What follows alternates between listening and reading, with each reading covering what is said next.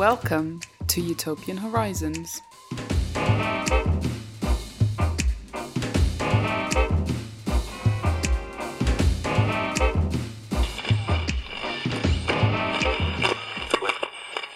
Hello, and welcome to episode 13 of Utopian Horizons, a podcast about utopias real and imaginary. This episode is about Bioshock Infinite. Bioshock Infinite is a video game. Wait a minute, please don't turn off. Let me explain why you should keep listening first. I don't know, maybe everyone that listens to this plays video games, but I just thought because the stuff I've been covering so far has mostly been novels, like a few films, a couple on like real people and parties and stuff. There may be people who listen to this podcast who don't play video games, and I just wanted to assure those people that you don't have to know anything about video games to listen to this episode. We're not going to be talking about like what the shooting feels like in this game or mechanics of playing it. The focus is really the same as it is when I cover an, a novel or a film, whatever. We're talking about the kind of utopia, uh, dystopia that that this game presents to us, the themes that it raises, the ideology behind it. So it's really about the shape of that utopia and and what are the interesting things that we can find in that. Same as with any other episode. So you don't have to know anything about Bioshock or video games to get on with this episode. So I hope you will stick with it, even if you don't know anything about video games. Perhaps that was completely unnecessary. Um, most of you listeners to this play video games anyway, but I don't know. So I just thought I'd put that out there. Um, joining me to talk about Bioshock Infinite is Marijam Didžgalvytė. She is a freelance writer interested in video games, technology, and politics. And she also presents a YouTube show about video games and technology for Novara Media called Left Left Up. Before we get onto the conversation with Mariam, I just want to say thank you very much to Stephen, who's joined the huge ranks of my Patreon subscribers, bringing it to a grand total of four people. That is very much appreciated, Stephen. So thanks to that. And thank you to the uh, uh, other three of you that are very kindly giving me a little bit of cash as well. I'm almost at the point where this podcast is going to not cost me any money. Uh, I'm almost at the point of covering the hosting costs. So if just one or two more of you join those those swelling ranks, then uh, this podcast will break even and won't cost me anything. So that would be great. And indeed, even just the smallest bit of cash, even if you can just tuck, chuck a dollar my way, that would be very helpful to help me keep doing this. Uh, just to give you an idea of the amount of time that, that goes into producing this, like this episode, for example, I played through Bioshock Infinite, obviously, which probably took, I don't know, like eight or 10 hours. And then, you know, I had my notes that I had to put together into something coherent. I obviously spoke to Marijam, which was, you know, an hour or so. And then I will have edited this by the time you hear it. That is the future for me, but it will already have happened by the time you're doing this. So I don't know how long that will take, but that normally takes me a few hours at least. So so yeah, it's just one episode and it takes me many, many hours and a lot of effort. So if you can afford to support me and help me keep doing this, you can do that at patreon.com slash utopian horizons. And yeah, that would be great. If you can't afford to do that, as I always say, iTunes reviews would be great. I've hardly had any, I haven't had a review for ages. So if you enjoyed this podcast, if you could just go on there and give me a quick review, that would help to spread the word and, and get more people listening. So that would be cool. Oh, one other quick thing, just in case you tend to skip the bit at the end and uh, miss that. And there's a couple of people who like to know what's coming up in future episodes so they can read the book or watch the film, whatever, ahead of time. So just to say, Ghost in the Shell, the original film from 1995, not the remake, will be coming up very soon. And the next Philip K. Dick book I'll be doing in my ongoing Philip K. Dick series is Martian Time Slip. So yeah, just let you know those are coming. So yeah, um, I think that's everything. So on to my conversation with Marijam.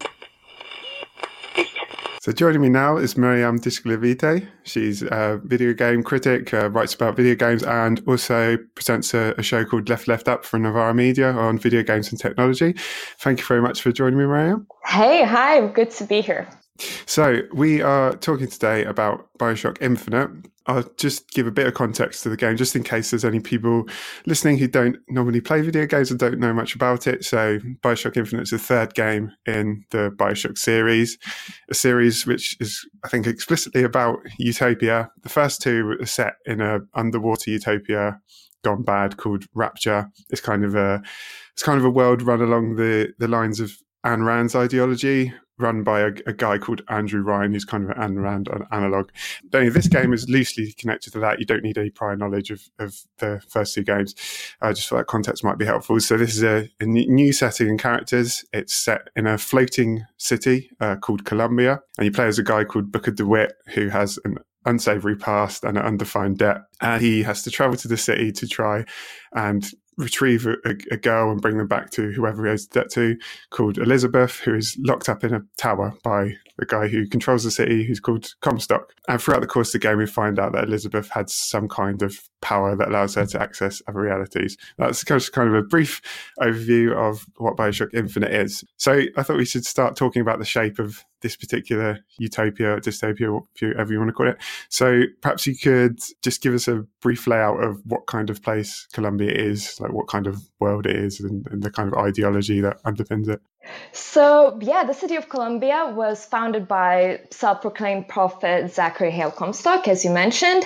And he actually used his connections in Congress to have it built. And it was meant to be part of the World's Columbian Ex- Exposition in 1893 was meant to be this floating city representing United States to the rest of the world. So it was actually initially funded by American government but the ties were severed when Comstock ordered for uh, Columbia to, well, to actually basically take over some of the troops in Boxer Rebellion in Peking. And then American government subsequently just sort of severed all ties. And that's when Comstock's power really sort of took off. And so again, very usual story. A powerful man uses war to completely take over the space. But the aesthetics of the city just cannot be underplayed. There, the, the amount of like neoclassical architecture and sort of very Norman Rockwell paintings aesthetic and this the beaming sun that sort of the, the religious the religious symbolism uh, all over the, the city, you know, really creates that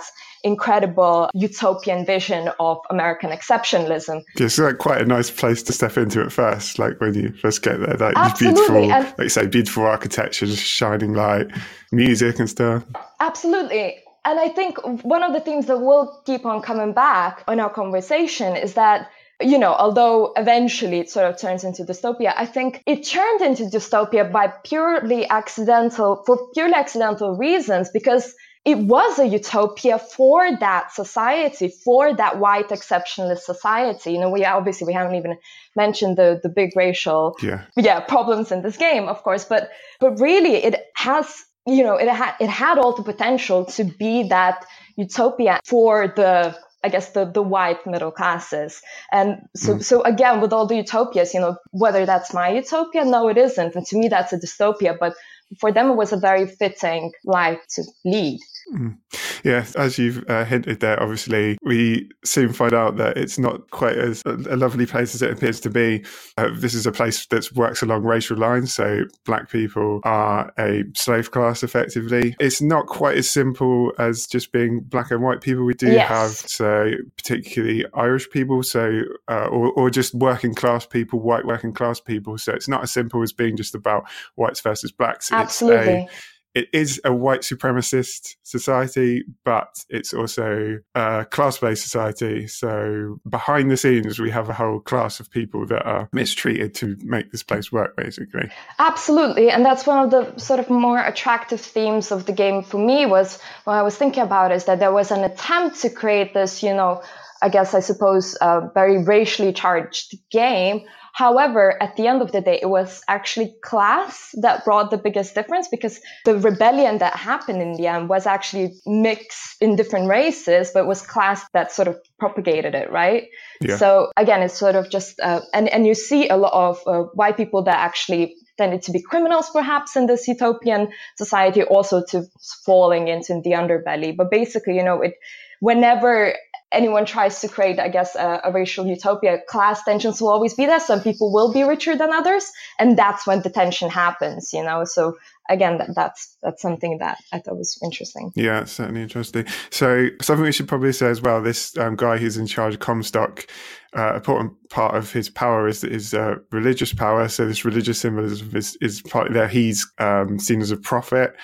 This is, I think, trying to tap into a certain strain of US thought, like that religious, conservative Bible Belt thing, very patriotic, very religious, very conservative. And he's kind of almost a cult figure I think. So absolutely, you know, you, there are posters around the city saying the prophet Comstock leads his people out of Sodom below. So again, there's the idea of us and them, which needs to happen in any authoritarian society. Hmm.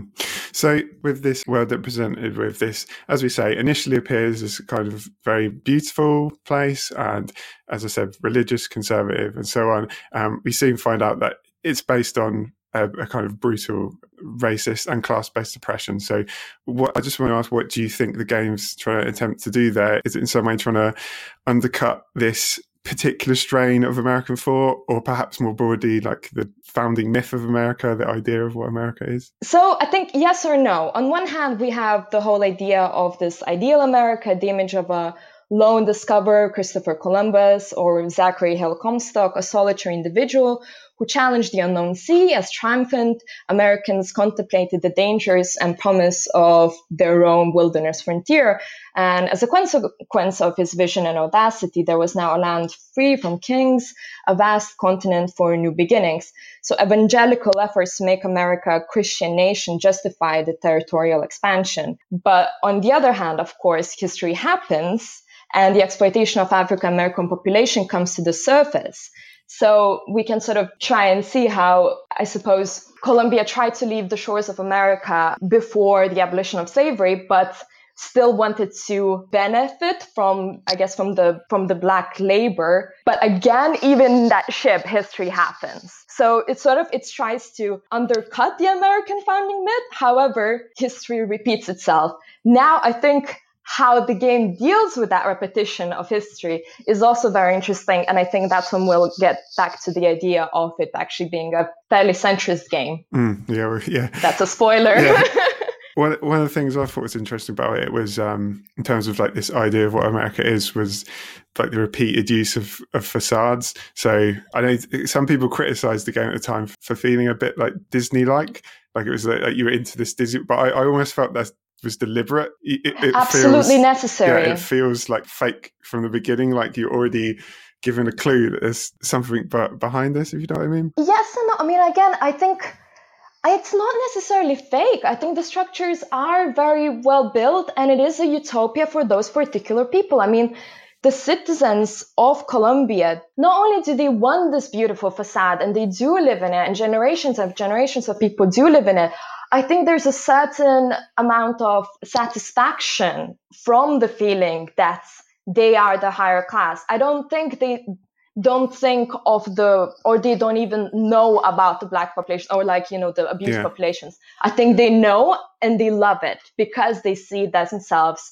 as, you know, as a higher race. I think that's something that we also see, you know, obviously right now in the United States. It's like, it's not, it's not just a, trying to erase other nationalities and other races, it's the satisfaction of being seen as the higher one. That is kind of the problem. So it's not only a facade. I think it's a very real life for that population to be like, yeah, we're better and it's great. And again, it's sort of the collapse of Columbia in the end was actually, it was due to all those sort of quantum machinations that, that kind of you know happened with Elizabeth and everything.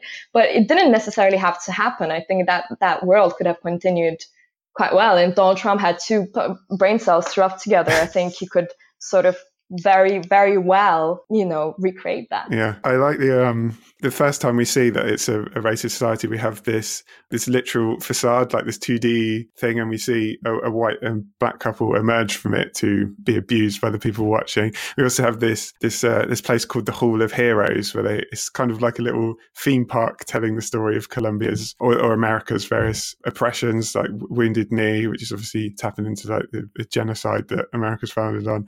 The boxer rebellion, which you which you mentioned. But also, I like there's bits where so there's for example, there's a scene at a, a, beach where you see like this beautiful beach that they've recreated in the sky, water pouring over the edge. You can hear music and people dancing. And it's all very nice. And then there's employee only bits and you can literally step behind the beautiful thing they've created and see how is this maintained and we literally step into the engine room and we see the working class guy who's complaining like yeah. all i want is a fair pay for a hard day's work and there's a, there's loads of bits like that where there's these employee area employee only areas where you can step behind and basically see what maintains the what maintains this utopia for these people is always exploitation of the people behind the scenes.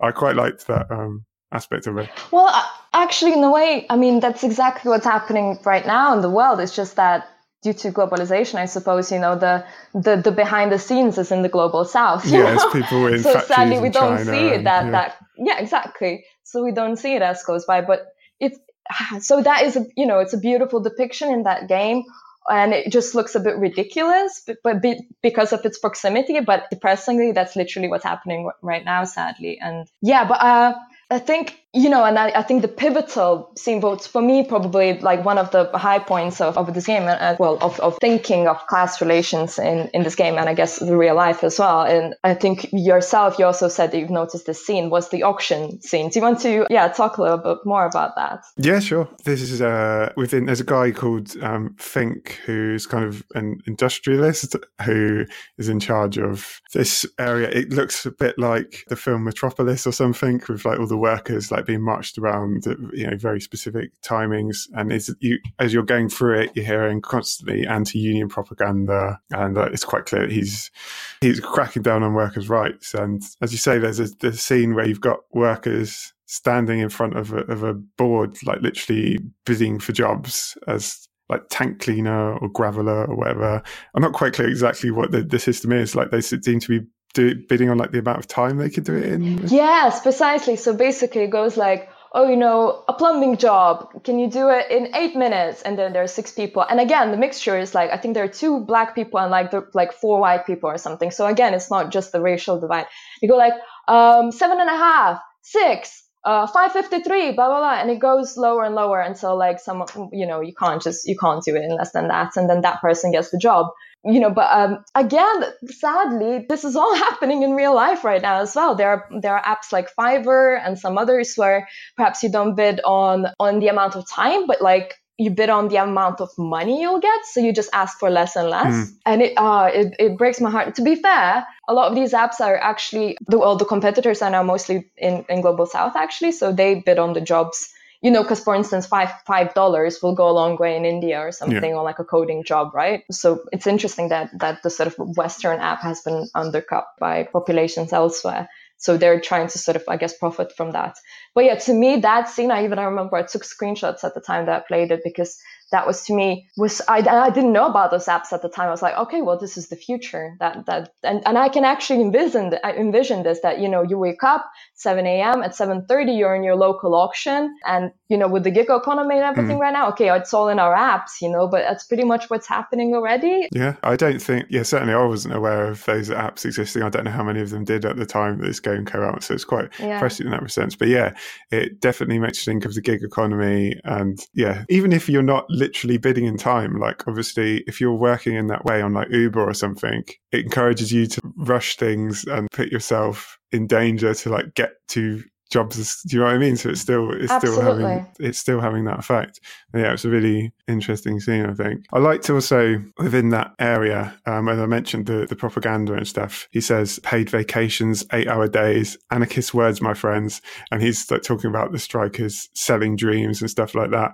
I thought that was quite effective because paid vacations and stuff like that is is things that we we have now. So him calling like mm-hmm. that anarchist seems kind of ridiculous, but I thought that recontextualizes like the criticism we hear now about workers' rights. Whenever you hear people talking about workers' rights now, we have people talking about, you know, this is this is crazy, like you're going too far, and you wonder, you you think what those people would be saying in the past when we were when people were talking about, oh, we should have eight hour days and stuff like this. No, I think I'm actually quite encouraged. As I, I would say in the past year or so, I feel like unions are having a comeback, especially in tech and and and and in gaming particularly. So there was a, a, a, survey that was done just in the past couple of weeks that said 56% of game developers want to be unionized. Mm. Now, I think that's massive for any industry and for especially for for one that is so, you know, again, well, first of all, highly paid, but also just again precarious. But you know, unions in gaming, no one really kind of no one's really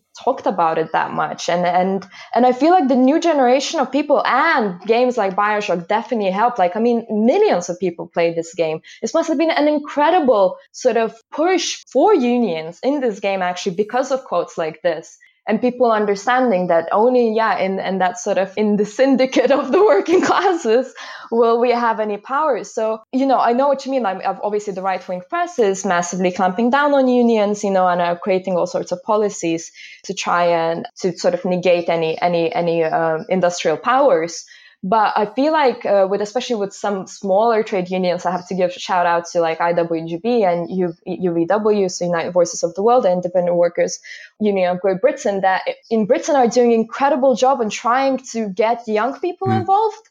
And so, you know, creating amazing socials. So I'm really encouraged that the new generation of like tech savvy people are actually you know can can recognize now the powers of the unions and and actually the Deliveroo staff and Uber staff they're all unionized and they're going into you know strike action yeah. and that sort of stuff. So there was the McDonald's um, one recently as well where they had success as well, wasn't there? McDonald's strike. Yeah. So so although again throughout the period of this podcast, I think I'll be pointing out just how many things out of that game that look dystopian to us are actually part of our everyday life. Mm but there are uh, some amazing uh, upsides to it as well. Mm. Yeah, I just think it's um, yeah certainly that's positive. I, I, but I just I just like the idea of the game reminding people that things that we take as basic and normal, like paid vacations, that used to be considered anarchist, like dangerous. And I think it's important to always remember that in terms of thinking about utopianism. The stuff we, anything we try to do now in terms of improving workers' rights, whether that be shorter working weeks or you know more more holiday or, or whatever it might be, people are always going to try and present that at the time as being ridiculous and you know uh, beyond the pale. I think that's always important to remember that these things that we have now used to be seen the same way, and we can we can potentially have have those things.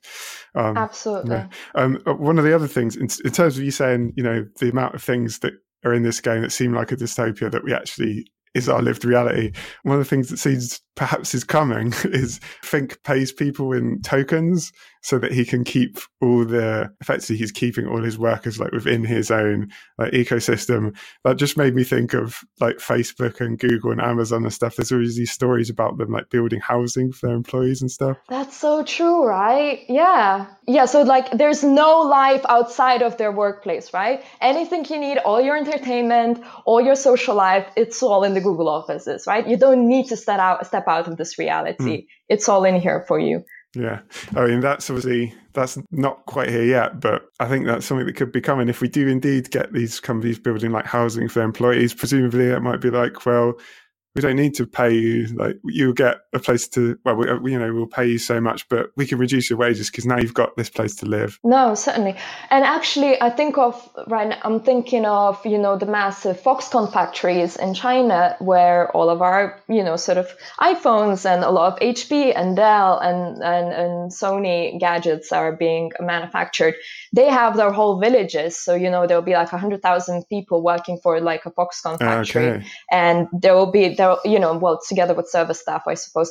And so they will have their own living quarters there as well. Ah, okay. So that's depressing. So yeah. yeah i guess that's true. It's all happening yeah. in real life as is. And i mean they will work there for like two years let's say and they'll say enough save up enough money and maybe move to the city or something like that. That's the dream. So you come from like rural china mm. you work at foxconn for a couple of years and perhaps you have enough money to then work in the you know live in the city or something yeah. like that. I wonder if they're quite isolated places these like Foxconn villages.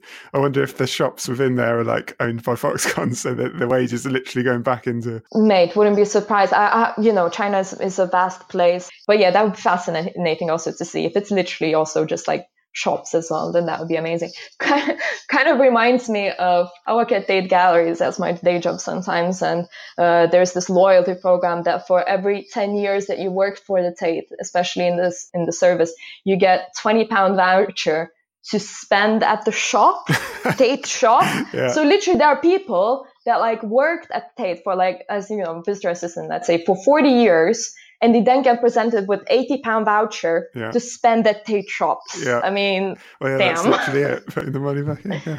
All right. Yeah. So, um, in this game. Are we getting closer to the big moment with Daisy yeah. Fitzroy? Yeah. Because there's like a lot to talk yeah. about there. so within this game, um, as we mentioned, this oppressed class of people, um, they do do something about this. There's a group called the the Vox Populi who are led by um, a black woman called Daisy Fitzroy. They are a revolutionary group, effectively. So they're organizing, collecting weapons to stage a, revolution.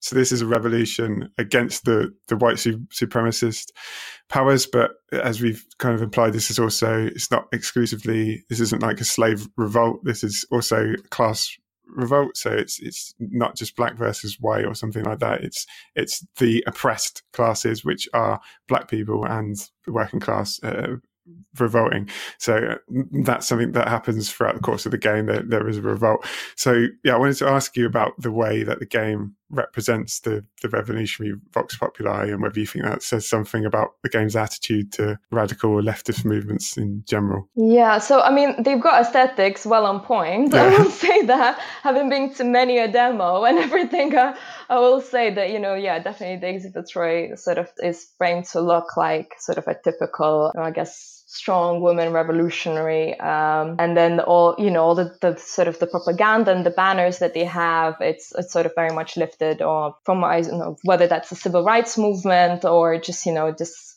kind of any kind of anti anti-cuts demo that you'll see in London so yeah. they've definitely nailed that and I, I think certainly, I mean, Vox Populi is, you know, definitely it has the goal. The goal was to breach that divide between Columbia's privileged few and the rest, erasing the social and racial boundaries imposed by the founders. So to me, it does sound like a like a good, you know, like a good populist movement. Uh, yeah. against, I guess, I suppose the ruling class. Now, how the game then treats that population and sort of turns them into just sort of mindless terrorists, I thought that was, you know, really unfair, and we'll definitely expand on that. And and yeah, just sort of even in the Bioshock Wikipedia page, it says, you know, as idealism turns to bitterness, the Vox simply sought to appropriate all that belonged to their opponents and they show their true colors. Driven by vengeance, they destroy entire portions of the city and vandalize the rest, executing anyone standing in their way. Mm. What is really underplayed here, of course, is trauma and the fact that every brick of that city, every, you know, every decoration of that city, to be fair, I mean, every person, I suppose, mm. is complicit in, in the, in the generations of suffering of that population, you know, so more than I know some sort of mindless vengeance. I'm thinking about this more as a, like I suppose kind of like Israel Palestine situation, mm-hmm. right? Where like I mean, oh gosh, one can understand why for for an oppressed population, seeing the signs of the wealth, you know, of the the oppressors mm. is something that kind of triggers unpleasant feelings like that is not just some sort of mind yeah as i say kind of mindless vengeance that just like and they just want to destroy mindlessly destroy this these entire portions of the city no like the city is, is the big sign and the big reason why they were oppressed and people's families died and, and everything. And so the, the game treats these you know the well predominantly black population i suppose but but in general this revolt as as as you know as this kind of like yeah thoughtless nuisance. Mm-hmm. um but like i think yeah again just the sort of the idea that these people had to suffer for this long and it's understandable that they cannot see any of it is is really underplayed. Yeah, yeah the game completely doesn't deal with that at all. It's like even if you accept that a movement like that would necessarily be violent which i don't think is necessarily true but even, even if you do accept that but even if it did it's like if it, even if it wasn't violent like oh gosh i mean that's where my anarchist side shows up i mean like i understand it i get it yeah well yeah. this is the thing even even if you're completely against violence as like a political tool even if you're mm-hmm, against mm-hmm. it the idea that uh, literal slaves mm-hmm. enacting violence against the, their slave owners is the same as the uh, oppression that they've been under is is crazy, and that that's exactly what the game does. It, it literally says that these two sides are exactly the same. Absolutely. Um, it doesn't it doesn't try to deal with the question of uh, and let's remember also this game does show us that these people are aware of the conditions of their exploitation. There's bits where people are talking about um, exploitation of Fink how how ex- workers are being exploited. You know these people are aware of the conditions of their exploitation. So the game doesn't deal with the question of how these people who are, are aware of that is how it transforms into pure destruction. And, and again even if it does transform into pure destruction the idea that that slaves fighting against people for their freedom is is the same as the violence that is, is being used to oppress them is really um, disgusting. No, absolutely disgusting. I mean, just to sort of bring in an artifact from the actual game, I mean, there's definitely a fixed division into categories of friends and enemies. So um, there are there are sort of adverts around the city that says, friends, the true patriot has nothing to fear from the songbird. Enemies, who are the vox populi? Malcontents who loathe our way of custom, who want, who want what you have free of labor or familial status. So yeah, again, sort of show, you know, as you say, the, the, the population of Columbia is very much complicit and, and is aware of, of what they are subjecting the other, you know, the, the, the underclass to. And yeah, so they are slave owners. And I mean, people that are trying to break away from that, I have no problem with. yeah. And, and it's really, uh, it's really almost like cartoonish in the way it does it. So, so Daisy Fitzroy, who we mentioned, so yeah. So let's unpick unpick that particular moment that I think we're going to be talking about right now, because I have quite a few quotes from Ken Levine here now where. Okay. I just don't understand, basically. So yeah, please now if you could just describe that. Yeah, scene. okay. Well, I'll talk about that, and then yeah, let's hear what Ken Levine, by the way, has um, directed this this game. Um, so, yes, sorry. Um, yeah. So yeah, Daisy Fitzroy, mentioned, she's she's a, a, black woman, so she is oppressed, and she is trying to revolt against that, which I think um, everybody should be fine with. I mean, that's that seems quite reasonable. So we have, so she ha- obviously has a legitimate cause, but the game seems very keen to ensure that we don't see that cause as legitimate. So, in order to do that, because it knows very well that she has a legitimate um, grievance, it has to transform mm-hmm. it into a monster, which it does. There's a scene where we see her shoot um, Fink, who we've mentioned, then rub the blood all over her face I mean, just to make sure that it's I clear. I don't know, like you shoot like the, the biggest in, you know industrial capitalist of the city that is like exploiting huge i don't know oh gosh this is this is probably gonna come back to haunt me this podcast because i'm all like yeah.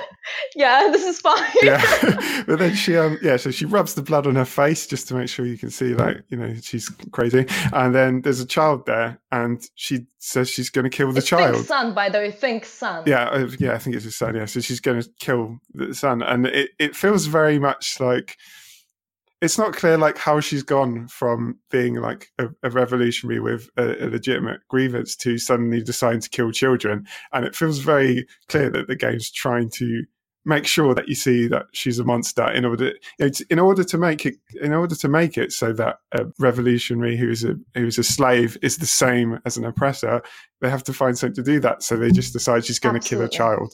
And it just feels very yeah, strange like it comes out of nowhere and it feels like it's pushing you to like see her as a, a monster. Yes it's this continuation of a myth that only liberal centrist politics uh, you know, where both sides of extremism are to blame. Sort of comes back a little bit from the, uh, you know, from from your question about the idea of America, because it sort of reminds me a lot too about like sort of Hillary Clinton elections, mm-hmm. you know, where she sort of saw, you know, I guess the, the both sides of the, the, the far right and the far left as as extreme, you know, and and so she was that, you know, that that center that will heal all the wounds, you know, which no, like her centrism is another type of dictatorship, of course, you know. But coming back, going back to to that scene, uh, yes. So it's you know, I don't know. Basically, should I reveal a spoiler that have you played the episode two of Burial at Sea? Uh, no, but I'm not going to. I, yeah, so go ahead. Oh, yeah, basically, so um, it is revealed that these events were orchestrated was orchestrated by the Lutece twins. Oh, okay. So they convinced Daisy to take the child to help Elizabeth learn to make hard decisions after revealing that she would not have survived long after the rebellion anyway. But basically, I mean, someone called Stephanie Jen- Jennings, who is like a games critic, very beautifully writes about this. She said, she says, in this apparent effort to remedy a significant problem in Infinite, the developers have just found another way to further reduce the agency, power, and significance of Daisy and the entire black population of Columbia. In short, it's found another way to be racist.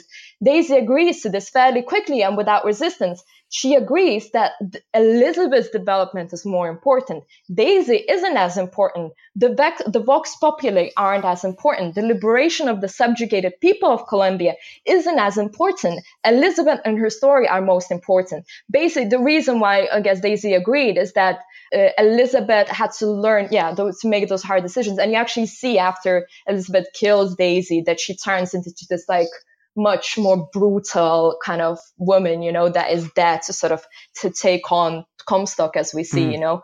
But um but that's interesting. Yeah, yeah, again, so this sort of complete like erasure of the of the black well again working class black history and culture because this I suppose the, the monarch's daughter Elizabeth had to survive, you know, as this this this white woman, you know. So again, they tried to remedy the situation and just made it even yeah. worse. okay, that's interesting. Yeah, I didn't know because uh, yeah, I think they received a fair amount of criticism at the time. So they obviously, Absolutely. obviously, yeah. I Burial for anyone who doesn't know, Burial at Sea was uh, yeah DLC that they released a while after the game. So presumably yeah. that was the yeah attempt to try and address that. But I think it's it's all ties into something that I talk about a lot in this podcast, eh, which always relates to utopian, which is this idea of like realism or cynicism versus naivety, where like utopian ideas were always like naive. So Elizabeth is is talking about uh, there's going to be a re- revolution like in Les, Les Miserables. Les Miserables. I can't say it. You know what I'm trying yeah. to say. Um, but it's um, you can tell at the time that the game's trying to present that as, as naive. And Booker says the the only difference between Comstock and Fitzroy is the way you spell their names. Um, the uh, yeah. Elizabeth eventually agrees with that. She says they're just right for each other, aren't they? Fitzroy and Comstock. So I think this game's got a deep skepticism about radical movements, and it, it's it's it comes back to this idea which we which is talked about a lot at the moment in politics, which is um, you know horseshoe theory. This idea that like f- fascists and anti-fascists are actually the same thing. Like fa- fascists Absolutely. and anti-fascists, they they're just as bad as each other, and that, that's yeah. something the game is is clearly trying to do here. The idea that a radical leftist movement that's fighting up from oppression. Because they're using violence, that means it, it, again, as those quotes say, it's literally saying that that's the same as the uh, people who've used violence to keep them oppressed, which is, I think, that's something we're dealing with in politics at the moment. Like it's a constant source of dialogue. We're constantly hearing that anti-fascists are are they real fascists? I mean, it's really yeah crazy from my point of view how people can think that. It makes me think of um, so what's his name Cornel West. That's it. So yeah, it makes me think of um, Cornel West, the American black professor, was talking about how he was at the protest in Charlottesville and he had anti-fascists like surrounding a, a group of black people who were helping to protect them from the literal Nazis that were there. Um, and obviously, anti-fascists are often prepared to use violence. That's a, again, you you may agree with that or not, but that's something they agree to do. Well, it has proven to work. Actually, it has actually proved that you know violence, you may call it whatever, but like it has actually proven to push out the fascism out of the city. Uh, absolutely, but the the idea that those people who are putting themselves at at risk to stop Nazis attacking, harming, potentially killing black people. The idea that those two forms of violence are the same, using violence to stop Nazis and Nazis using violence to. Mate, that's. Liberals are the real problem, I'm telling you. yeah, the idea that those two forms of violence are the same is crazy to me. Again, you don't have to agree with violence to see that those two things are, are not equivalent. So, yeah, I have a real problem with this this horseshoe fairy thing. No, absolutely. It's just the wrong reading of history, you know, that's all there is. Now, sort of a bit of a technical point. I kind of want to go back to this to the moment of, of Fitzroy's death and everything and read out some uh, Levine quotes. Is that okay? Yeah, sure. Because I think they will really sort of bring a lot of what we're talking about together and then even bring the conversation further as I even will quote Marx because that's the best I have now. I don't know. So there was an interview with Ken Levine, and the interviewer asks, so that's to do with the criticism. They so uh, he says, I know there are people, and in some ways you address this in Burial at Sea, who are bothered by what happens to Daisy Fitzroy, the African American Vox Populi leader in Bioshock Infinite. They basically think, if I can use a 2016 metaphor, that you created a game in which Donald Trump founded a xenophobic colony in the sky only to learn that Mexicans really are rapists. And Levine says, here's what I'd say. Bioshock 1 is about Jews. I'm a Jew. If you think about it, Andrew Ryan, Sander Cohen, Tenenbaum, they're all Jews. Suchong is Korean. During World War II, Korea was beautiful was brutally occupied by Japan. He's a guy who survived. They're all survivors of oppression, and they don't come out of it as heroes. Oppression turns them into oppressors, and that's the coolest aspect of oppression. If you look at Andrew Ryan and Daisy Fitzroy, they're not that far apart. That's literally what Levine says. To me, that's wow, mm. that's amazing. Maybe people wanted me to write about hero who rose above above that. Elizabeth is the character I invented who does sacrifice herself to break the cycle. Uh, but I think most people are destroyed by oppression. I could tell a fairy tale about people who are who are ennobled by it. But in my experience as a student of history, that's rare. If we pretend there are a lot of happy endings for those stories, in some way it elevates the oppression to something it's not. People also know or suspect that you're a liberal, interviewed says. And then Levine uh, con- continues, I'm not in this to make people feel good about their political beliefs. If anything, I'm there to mostly challenge my own beliefs. The reason Andrew Ryan is a better character than Comstock is I understood the appeal of Andrew Ryan. I don't get the appeal of Donald Trumps of the world. I don't fear the kings he fears. I understood Ryan better. He was a bourgeois Jew during the Bolshevik Revolution. The Bolsheviks came and destroyed his family, destroyed everything in his life the map that maps Ayn Rand. She's a refugee who came to America because her family was destroyed by the Bolsheviks. It's not really super surprising she became the person she did. Spider-Man was made by Uncle Ben being shot. Ayn Rand was made by her family being destroyed by the Bolsheviks. I hope if anyone takes anything away from Bioshock, it's about how oppression just goes on and on, how ideology can get very muddy once the real world mixes with it.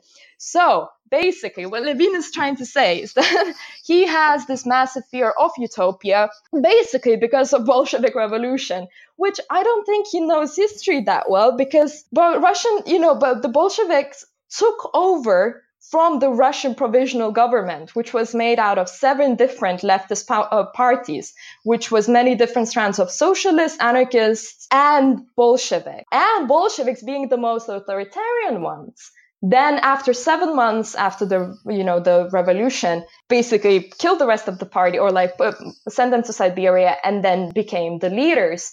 But that is because again there was the one there was the, the, you know the one more powerful party than the rest. That does not destroy the whole idea of utopia in mm. my mind. And yeah I, I do think that his you know that that uh, Levine's point of view towards utopia is very liberal, and I'm now going to be, as I say, the guy that quotes Marx because Marx actually uh, addresses this liberal utopianism in the Communist Manifesto. So Marx and Engels wrote uh, the undeveloped state of the class struggle, as well as their own surroundings, causes socialists of this kind to consider themselves far superior to all class antagonisms. They want to improve the condition of every member of society, even that of the most favored. Hence, they habitually appeal to society at large without distinction of class, nay, by preference to the ruling class. For how can people, when once they understand their system, fail to see it in the best possible plan of the best possible state of society. Hence, they reject all political and especially all revolutionary action. They wish to attain their ends by peaceful means and endeavor by small experiments necessarily doomed to failure and by the force of example to pay to pave their way for the new social gospel. So again, Marx and Engels they reject the sort of the idea of reform and uh, they use the terms scientific socialism to describe the type of socialism they saw themselves as developing. And according to Engels, socialism was not an accidental discovery of this or that ingenious brain, but the necessary outcome of the struggle between two historically developed classes, the proletariat and the bourgeoisie. It, its task was no longer to manufacture a system of society as perfect as possible, but to examine the historical economic succession of events from which these classes and their antagonism had of necessity sprung and to discovering the economic conditions thus created the means of ending the conflict. So yeah, and again, so I think Ken Levine is, you know, very skeptical of utopia because he doesn't really, yeah, he, he has again that sort of more liberal outlook at, at for the possibilities of utopia and he doesn't think class and specifically social relations, which is an interest of mine, as something that, you know, could help in that struggle. That's why he can't imagine a utopia. But I think that's that's a shame. yeah, yeah. You, you've always answered the next question I was, I was going to ask you. Um, I think you've basically said it. I because I was trying to think about like what I think it isn't just about like dystopias. I think the Bioshock, but this game in particular, and perhaps you could say the Bioshock games in general, they are anti-utopian. I think like he, as you say, he has a, a real fear of the idea of utopia, and sometimes we should be afraid of utopia, right? If we have a world like Comstock tries to build that utopia that is awful. We, we should be wary of that. But well, you see, it's dystopia for us, but for Comstock and his citizens, that was a utopia. So in a way, yeah, sure. The Bi- Bioshock is utopian for people that you know that hates people of color. They look at that game. They like they think, oh, I want to do this. I might do it like this. And actually, Trump could do that. It's just that uh, he sort of chooses not to. Well, not that he chooses not to. He just doesn't have the brain to do that. But um, yeah. but yeah, but basically, I think it is. There's a there's a sort of a danger that that could happen and whatever is a dystopia for us for other people that would play their, that game you know that for people with other politics they they might see this as actual as, as a hope for utopia because as I say, I think the the final then collapse and Vox Populi revolution actually was quite incidental, you know, was because again Elizabeth had well, well like had all this relationship with Booker and they sort of came into that world whereas really they shouldn't have and Elizabeth was never meant to be freed and all of that stuff. So if she wouldn't if, if Booker and Elizabeth wouldn't really be there, like I don't think, you know, that Vox Populi would have necessarily even succeeded that easily. Sure. And it's, uh, yeah, and again, so use just like last Ken Levine quote, but I think it will sort of bring us to, to sort of the final kind of thoughts about this. He says, I think that's the problem with utopias. We bring ourselves to it, you know. We think we're leaving our problems behind, but I don't mean this in a cynical way. We are the problem. Like whatever social problems that occur come out of us. It's not like they fall out of the sky. I think people think they're going to go to utopian society, and I think it's not really possible. And this is where my sort of anarchist kicks in, and I say, even with the you know whole idea of fully automated luxury communism, which I adore, of course, where I think you know automation will will help us you know to have that as a life. You know, I think social relations is something that is uh, under under discussed by communists as well. I think so. Um, yeah, that that really that baggage that that we take with ourselves that is you know trauma and and and sort of lack of horizontality in all of our relationships. That is something that should be really more sort of talked about, and I think in that sense, utopia is possible. Mm, absolutely. Um, I think for for Ken Levine, I think he would be of the well, the impression I would get from this game. I think the the ideology that this game has. There's an idea that it's very scared of anyone with any commitment to fundamental change, right? It's very like, whoa, whoa, whoa, whoa, whoa. Yes. Don't go too far. Like, I mean, racism's bad, but I mean, come on, let's not let's not push the system too much. Like, we have to we have to be very gentle. We have to make very small changes, which is kind of the um, well, yeah, that was the Marxist critique, I suppose, of it all as well. Yeah, I mean, this is the kind of political ideas we've had in, in the West for many for a long time. Like we have this system, it's the least worst one, so let's not try and change too much, and that is collapsing in, in various ways. Um, you know, we're seeing we're seeing that's not working. We're seeing resurgent right wings. We're seeing resurgent fascists. We're seeing resurgent left wing movements to some extent. So I think it's kind of a, outdated idea, and from my opinion, a fundamentally wrong idea. But yeah, um, yeah. I just wanted to touch on something that I thought was interesting sort of Bioshock related, which is just this. Uh, I, I, think uh, I think I saw it. I think you might have tweeted it or something originally when I saw it. I don't know, but there was um, there's somebody who's trying to like this idea of somebody trying to build like a separate world somewhere that Bioshock deals with, whether it be under the sea or in the sky. People are actually trying to do that, which I just thought was kind of crazy. Which I came across this project being run by the Seasteading Institute. They're trying to make uh, a floating nation yeah, funded by people like Peter Thiel, who's the, the PayPal guy, I think.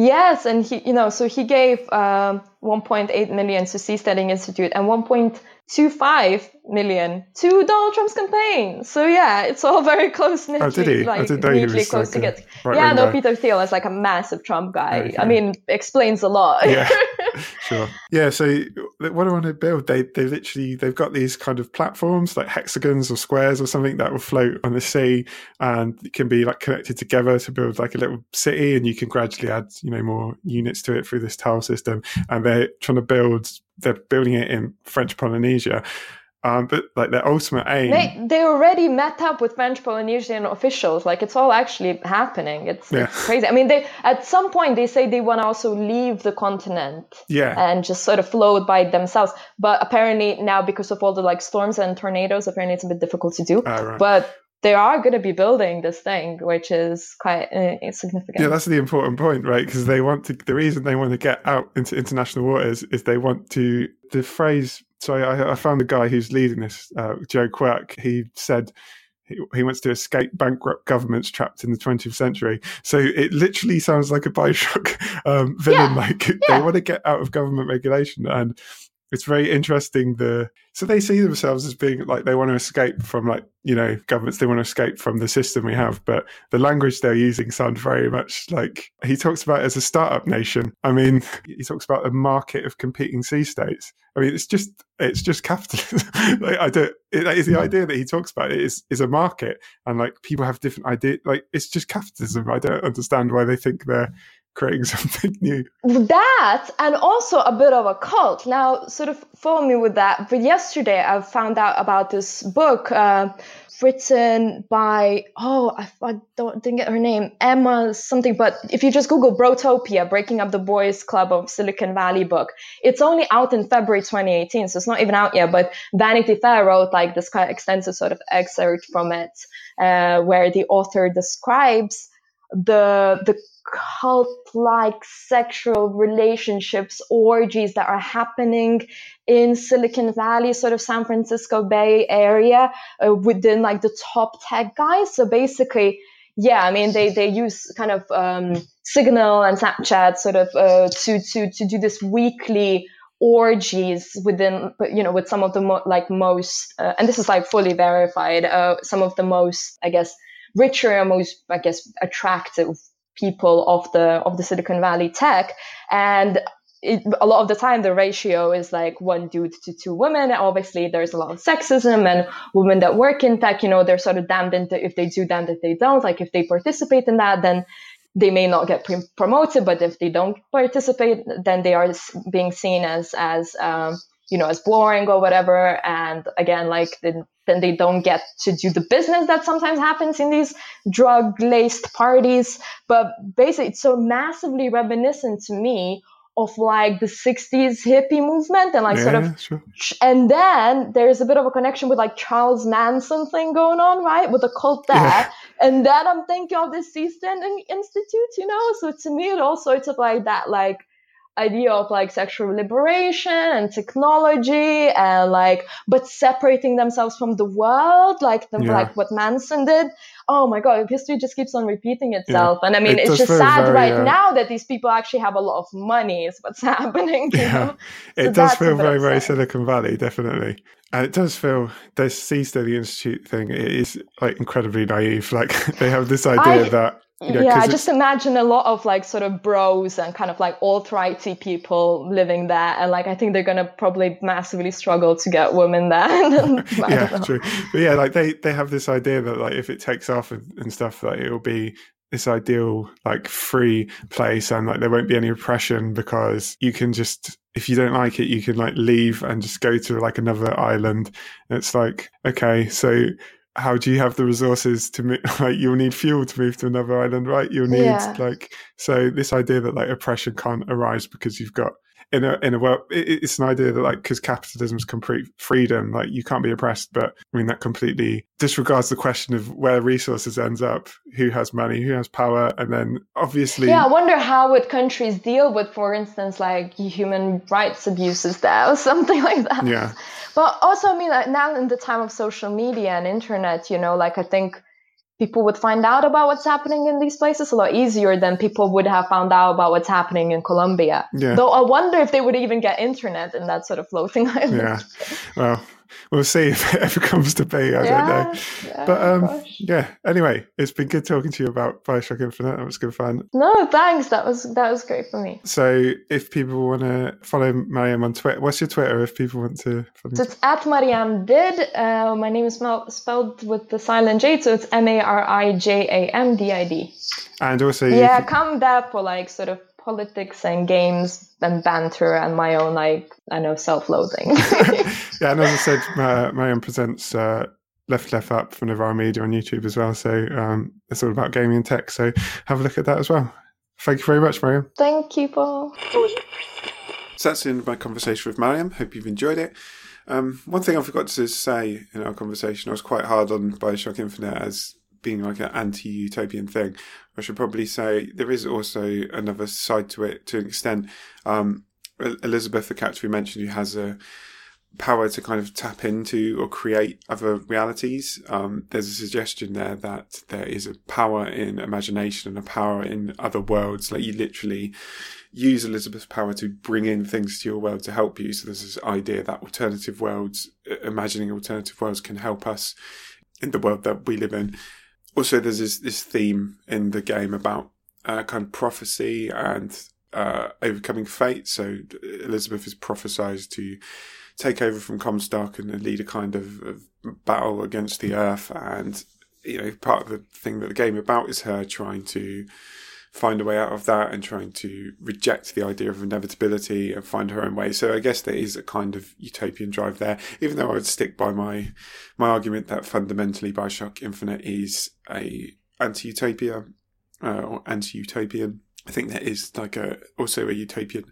element in it. Often you get these kind of contradicting um, forces in in popular culture, I think, which is part of what makes it interesting. But anyway, yeah, I just wanted to to say that.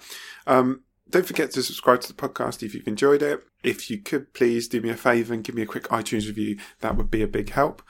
Um, next episode will either be on Ghost in the Shell, the 1995 film, as I said at the beginning of the podcast, not the new one, or Martian Time Slip, the Philip K. Dick novel, both coming soon. So, uh, yeah, whichever one comes first, the other one will be following soon after. Um, with the Philip K. Dick novels, I said that I'm trying to do it in roughly chronological order, also based just on what books I have to hand.